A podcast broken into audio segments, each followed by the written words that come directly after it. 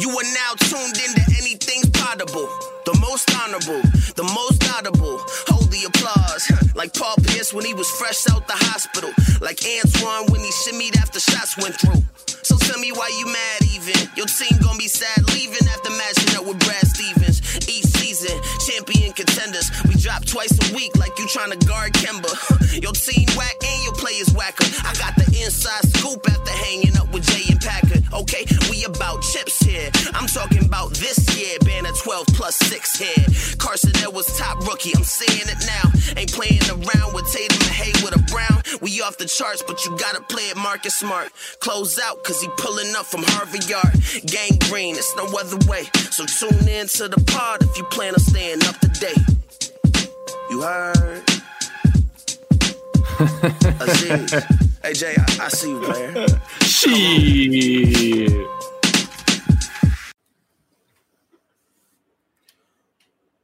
Welcome to Anything is Possible, the Boston Celtics podcast here on the Athletic Podcast Network. I'm your host, Sam Jam Packard, professional sports fan, and I am joined, as always, by the kid, the god, the legend himself, Jay King, Celtics beat reporter for The Athletic. And the Celtics have swept the Philadelphia 76ers for the first time in history of those two franchises. Uh, we knew the Celtics were eventually going to win this series, but just glad they got it over with in four. Uh, another kind of uh, back and forth game that really kind of seemed to shift as soon as really ugly uh, kind of injury to Tobias Harris and the Celtics were able to kind of pull away at the end of the third quarter. But Kemba Walker stepped up, had a huge game, 32 points. Jayson Tatum had something like 28 and 15. And the Celtics are moving on to the second round. Jay, your thoughts? I just want to take a moment to reflect on how wretched, wretched the 76ers were to watch. That team was just disgusting. It felt that whole game four like they were ready to just lay down. Shouts to Tobias Harris. I'm glad he's okay. But that team was just despicable. they were awful. They were horrendous. They were just an absolute mockery of everything that is right about the game of basketball. Imagine how Sixers fans feel about having to watch that team on a nightly basis. Yeah, it was other than game two where the Celtics really played well and had like a just a great offensive performance from Jayson Tatum, it was pretty much three kind of ugly basketball games. The first half today was just foulapalooza. It was pretty gross. Uh, the Celtics actually did a pretty good job in the in, in, the second half of not fouling the 76ers, and that's basically I think what allowed the Celtics to kind of pull away. But yeah, this there's no cohesion to the Sixers at all.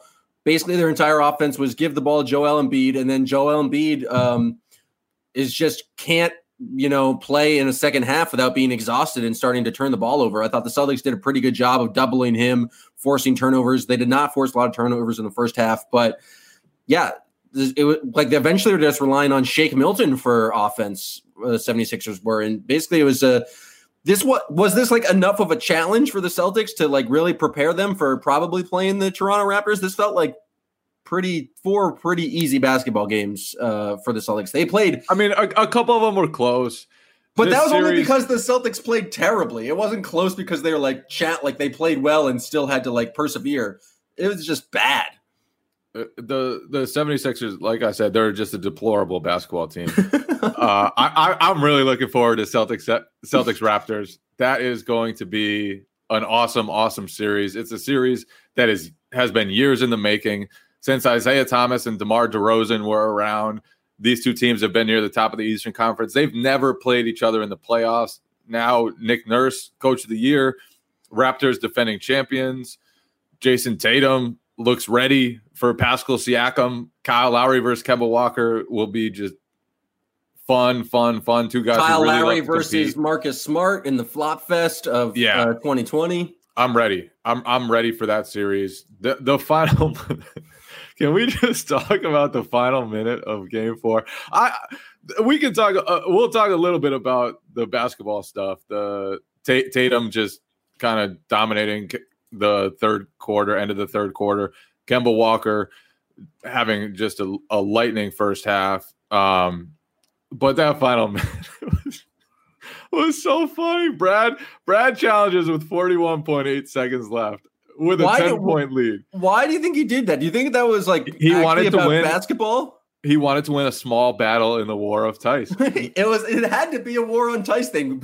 Al Horford literally gripped uh, Daniel Theis's hand, and then uh, Theis was called for the foul. But it was insane. And then the 76ers, like down 10, still playing like press defense.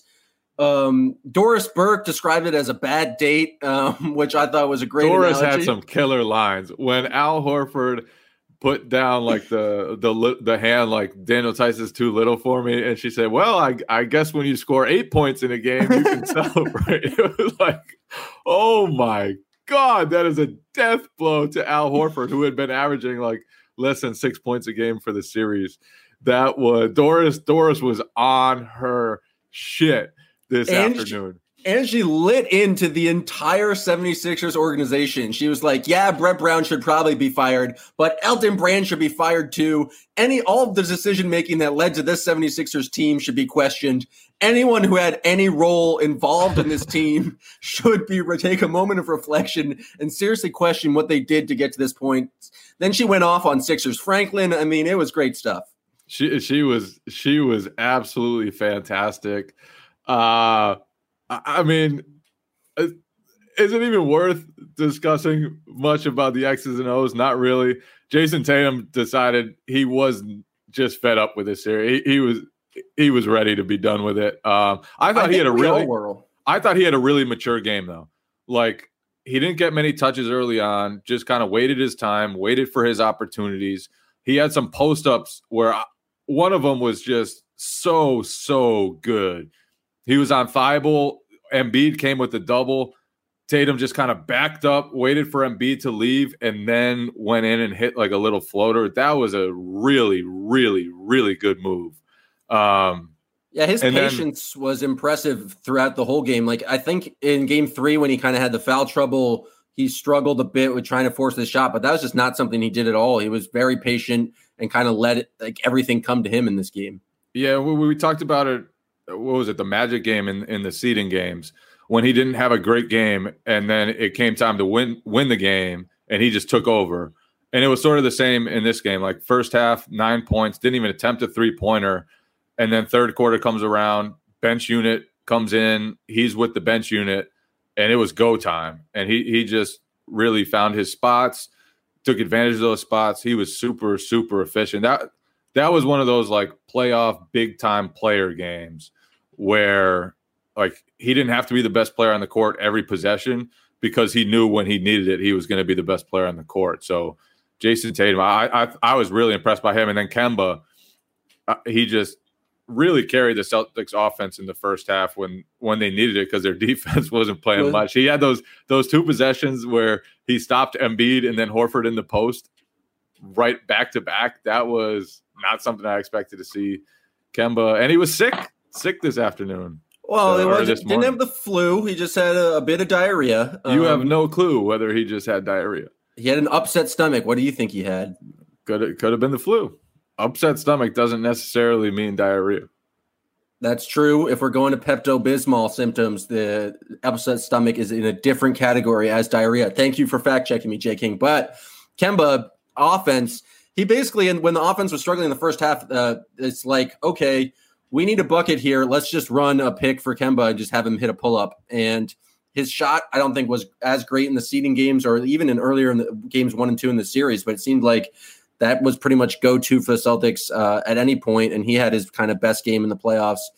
It just seemed like he was playing, um, just being able to score with ease, and especially when the Celtics defense was not really playing well, he was keeping them in the game. But I mean, as the first half was re- like kind of absurd with the amount of fouling that the Celtics did. Uh, Daniel Theis gets pulled from the game 30 seconds in and replaced with Kanter. That was that was fantastic. That was another glorious part of the the game. Brad was fed up with Theis very early on.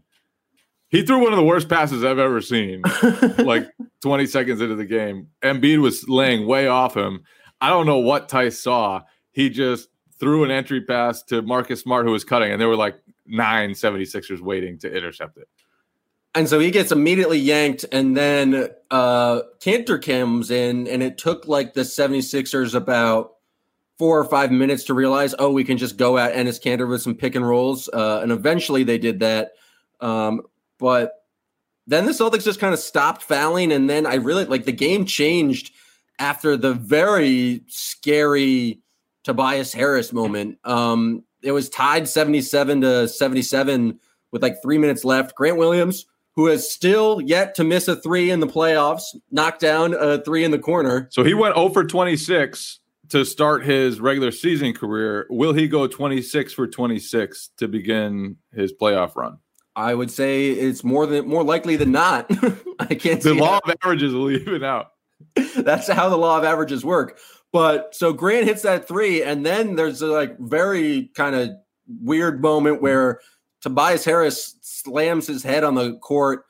Um, immediately, it's like bloody. It's during the middle of like this odd that Paul Pierce interview, and they had like stopped the interview. Um, it was really scary. I I was very happy that wasn't worse than it was. It was scary, and then they like they showed the interview like twenty. I mean, they showed the replay twenty times, which just felt like very unnecessary, and uh, I wasn't here for it, but really after that the celtics went on to score the next 10 points of the game i don't know if it's like you can directly you know prove some causation there but the the 76ers felt a little bit disjointed um Embiid got blocked and then just like kicked the ball um and then you kind of had sturdy Wanamaker and then you had Jayson Tatum being smooth as shit hitting like a three with the fadeaway in the air and it's just the fourth quarter after that the, it was never really close it just kind of seemed to to just, drag. It on. would never die. That fourth quarter would just refuse to die. Brett, Brett Brown calling a timeout with like six seconds left to cherish his final six seconds with the 76ers was just I, I I was so mad at both those coaches. Like, just let this series end. It is time for Celtics Raptors. Everybody's been waiting for Celtics Raptors all season long. Celtics Raptors has been a playoff series that just looks electric and and we're gonna get it. We are going to get it. I'm looking forward to it. Let, let's look ahead to Celtics Raptors a little bit here because I, I don't want to talk anymore about that that Sixers team or that Sixers series. They're, All right, I they don't, gotta... they don't deserve our, our our words. They don't deserve the any any more attention. They deserve to get left behind and just destroyed by history. Live sports are back. It's very possible that we may see an NBA playoff matchup between the Clippers and the Nuggets. That's why our partners at Manscaped have partnered with us to make sure your Nuggets are as safe as possible when that matchup happens. Manscaped is here to provide you the best tools for your grooming experience. I know Packard likes to keep his balls tight and clean. The Lawnmower 3.0 is the best hygiene tool for the modern man like him. Because of their, their ceramic blade and skin safe technology, your snags will be reduced. The Perfect Package 3.0 comes with a new and improved lawnmower, waterproof, cordless body trimmer, performance boxer briefs, which are so damn comfortable, and a travel bag for you to use when we're done quarantining. The Perfect Package 3.0 also comes with the Crop Preserver and Crop Reviver. The Crop Preserver is anti chafing ball deodorant. Nobody likes it better than when you smell beautiful down there. The Crop Reviver is a spray on toner. It's made with soothing aloe and witch hazel extracts.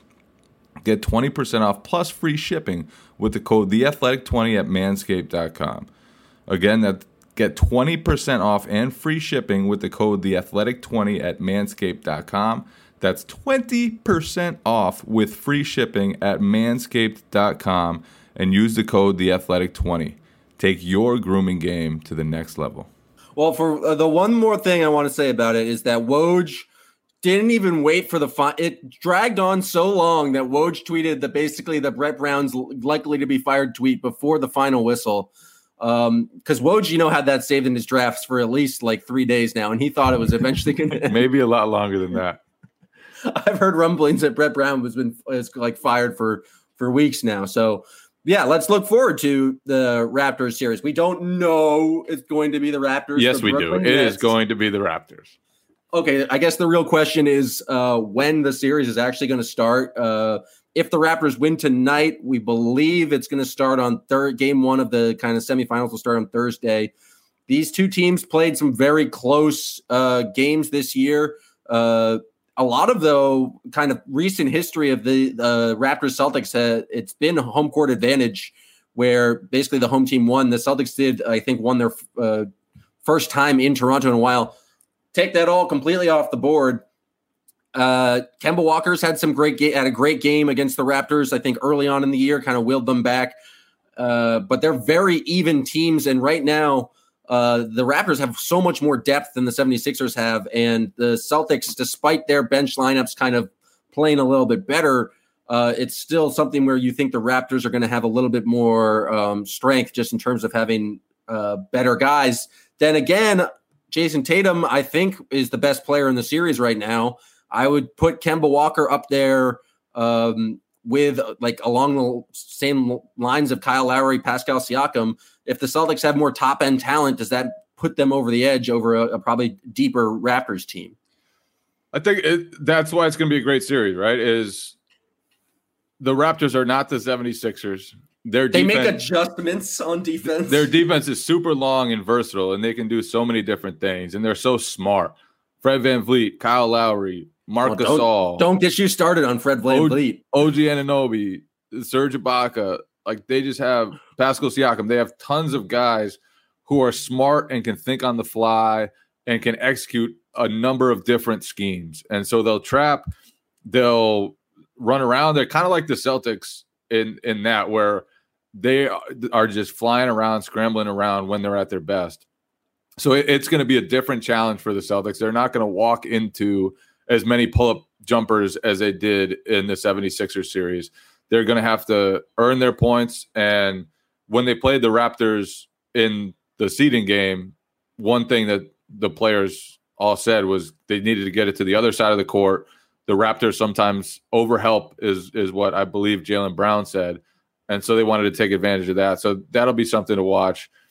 And then just I think the size of Boston's wings could be important but that obviously that that takes a hit with Gordon Hayward out and and Marcus Smart coming in for him. But with Lowry and VanVleet, the the Raptors don't have much size in their backcourt, but those guys are both tough as hell. So that'll be something to watch. And then Kanter, I don't think he he can play in this series. I don't, at least certainly not as many minutes as he did against Philadelphia. It is probably going to be a Robert Williams series, which could be interesting, or a Grant Williams center series, which could also be interesting.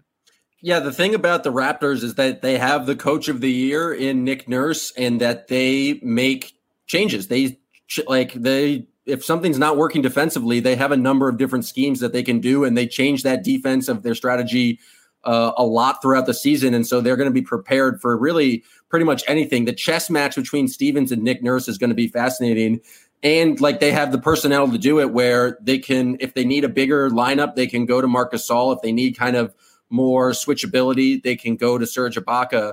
Um, so it's going to be fascinating. Uh, the one last thing, I guess, and what I think this kind of bridges the series from like the Sixers uh, to the Raptors. What do you think of uh, kind of what the Celtics players said after the game, where they were basically just not excited at all after this series win? Kemba's like, we have not done anything yet. Jaylen Brown is like, we actually closed this game pretty shittily. Uh, what do you think about the Celtics approach after you know what should be kind of like more jubilation after basically wiping uh, an Eastern Conference rival just completely off the earth? The best line was from Brad Stevens, who after a sweep said, "We were really something like we were really bad in the last three minutes. That's all I care about right now." like, come on, man, just just just let it go just a little, just just enjoy it just a little. But yeah, I mean the Celtics, like like we did, knew that they were going to beat the 76ers. They went up 2 0, then they went up 3 0. It was very clear that they were going to get out of the first round. this is no surprise. This is what they expected. Um, they just punted the 76ers out of the playoffs. So, yeah, I, I think I'm with them that they didn't accomplish much. They beat a team that was broken all year, they beat a team that didn't have Ben Simmons. And now they're going into a series against the defending champions without Gordon Hayward, which will be a much, much bigger deal against the Raptors. The Raptors will take advantage when the Celtics play the Semi Ojeleyes and the Romeo Langfords and guys like that. So I, I'm I'm totally on on board with the Celtics treating that like business as usual. The, the 76ers were just a team that that stood in their way to what was obviously going to be a Celtics Raptors second round series. Yeah, I think it's going to be a, a, a, fascinating series, and we'll see how much that Gordon Hayward injury plays because in the one seeding game, the Celtics played probably the best basketball they've played, at least on the offensive end, and beat the uh, Raptors by 20. I just don't think they can necessarily reach that offensive ceiling without Gordon Hayward. But you know what? We'll come back later in this week and do a full preview of this Raptors series, which is probably going to start um, on Thursday. Jay, I know you have to get to writing for all the great work you do for the Athletic. So let's empty the notebook. Anything else you got at all? Notes on this game? Let me find them real quick. All right. While you're finding them, I'm going to talk about the classic Enes Kanter moment of going one for three on one possession, two offensive rebounds, actually airball to put back, and I think that is is a big pickup debate of whether or not you can uh, re- rebound your own airball. Uh, but classic Enes Kanter, just a one for three, two offensive rebounds, two points. Yeah. Um, I had Jaylen Brown just really, really just, just kind of owned Al Horford throughout the series. That, that was one of my notes. There, there was one play in particular. Jaylen beat Horford off the dribble, like with four seconds left on the shot clock. It made a great cross court pass to Marcus Smart for a three. That's not a pass we see Jaylen making all the time. It was a really, really good pass and a really, really good play at the end of the shot clock. Jaylen, his three, he continues to shoot three pointers off the bounce from deep. His three point versatility was something in the bubble that has really, I think, been different than it was during the before the NBA hiatus. Yeah, his his three point shooting has been uh, much better. It feels like he keeps on getting better. Um, he's the king of kaizen, like the incremental progress. He really struggled last year with his shot, but got like that much better as the season went on. It feels like he really improved his ball handling at the start of the year and continues to add things to this game. So I thought he was like a quieter game from him, but still quite impressive. I thought Marcus Smart had a like a fantastic game, even though not that many points, but um, picking up a tech for yelling ball don't lie is absolutely fantastic. Uh, I'm here for it. No, 10 out of 10 times. That the is reps, not fantastic. That is not, not, fantastic because you should never get a tech for that bullshit. But so the you're you're on my side that it was uh, the refs are being way too sensitive. It's not Marcus Smart's fault. Yeah, but I mean the refs also hit like hit the 76ers with a whole bunch of tees. Brett Brown being furious on the sideline was Fuck! one of the one of the running themes of of the first round when when he was screaming at Shake Milton. I think it was during the Celtics run, late third quarter, early fourth, and Jayson Tatum missed a free throw. It went right right back to him, and nobody on the 76ers considered boxing him out. And it you just went straight to fucking be there. You gotta be there. Tobias Harris committed a foul just so he could be in better position to get a technical foul. That's how like frustrated the Sixers were. I mean, Joel Embiid at the end of the game was just exhausted and um, pretty much playing terrible basketball. I would contend that Al Horford had a better game this game than uh, Joel Embiid did. Did you see Al Horford's sister tweeted that her brother was much better when Embiid's sitting? Is she and, wrong? and that the two of them are don't fit well together? No, not at all. No, she is 100% correct. uh, Anna Horford has always been very honest online. It is just not something thing. you see uh, often out of a, a family member. The other thing I noticed from this game, and it mirrors what happens in the Wells Fargo Center, the fake crowd noise was cranked up to 11. Um, and it was. I'm not a big fan of that. No, but it's like, it's actually funny. I think Corrales pointed this out, but it's like if you go to a games at Wells Fargo, their fake noise is also cranked up to 11. So I guess it was uh, somewhat mirrored the uh, kind of the right environment. And then that's pretty much all I got. I'm just looking at my notes. I got uh, some Wanamaker is uh, sturdy. The war on Theis needs to end, uh, but he strikes back. He uh, he flopped the hell out of that and to get Embiid's fifth foul. Like that was. Is it a problem the refereeing or like it feels like both teams were playing a lot to try and draw fouls and not trying to score points and I don't know that's just not the type of basketball I like to see but it's going to get so much worse with uh Lowry and Smart going against each other. It's it's going to be so entertaining. Uh Semi Ojeleye had a couple rough moments. He had one great moment where he had like a hustle rebound, but that was about it. And then he traveled immediately thereafter. So yes. it was it was not a Semi night. I thought it was not a Grant Williams night. He had a moving screen that Brad seemed pissed off about. I, I think he was pissed at Grant. I don't think he was pissed at the referees. Um, Grant also got beat a couple times in the post by Al Horford, one of which was just he gave up way too good position. If Grant's going to play center, he can't be doing that. So it, it, wasn't a huge night for the Celtics bench, except Grant to hit a three. Grant Grant hit the three. He and he's and a three hitter. that, that's what people call him. Um, just last thing on the in the junk drawer for the um, Enes Kanter did manage to fully uh, stop Kemba Walker in transition, just like play great transition defense, just having zero awareness and stopped him uh, in the front court. Great stuff from him. Um, that's pretty much all I got on my end. Anything else in your notes? The uh, Kemba push off that I think Brett Brown got a technical over was very much a push off. That was it. Absolutely was. Well, I too would have been furious if I were Brett Brown. So. Well, well, Brett Brown's got some time. He's going to be a very good TV commentator next year. Uh, the league will be worse off for not having his scrums to listen to and his soothing voice.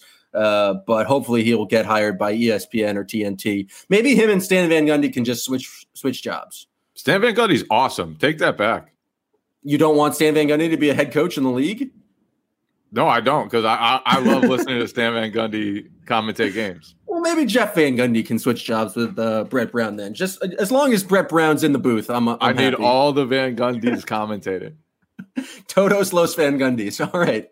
Well, like I said, we're going to be back some point this week to give a full preview of this Raptors series. Um, but you can be like Bronco Maniac 58. This is his favorite podcast. You can watch it here on Periscope for live stream after each games, or you can listen to it wherever you listen to podcasts. Thank you for listening. Please subscribe, rate it five stars, tell a friends, and please enjoy this episode of Everything Well done.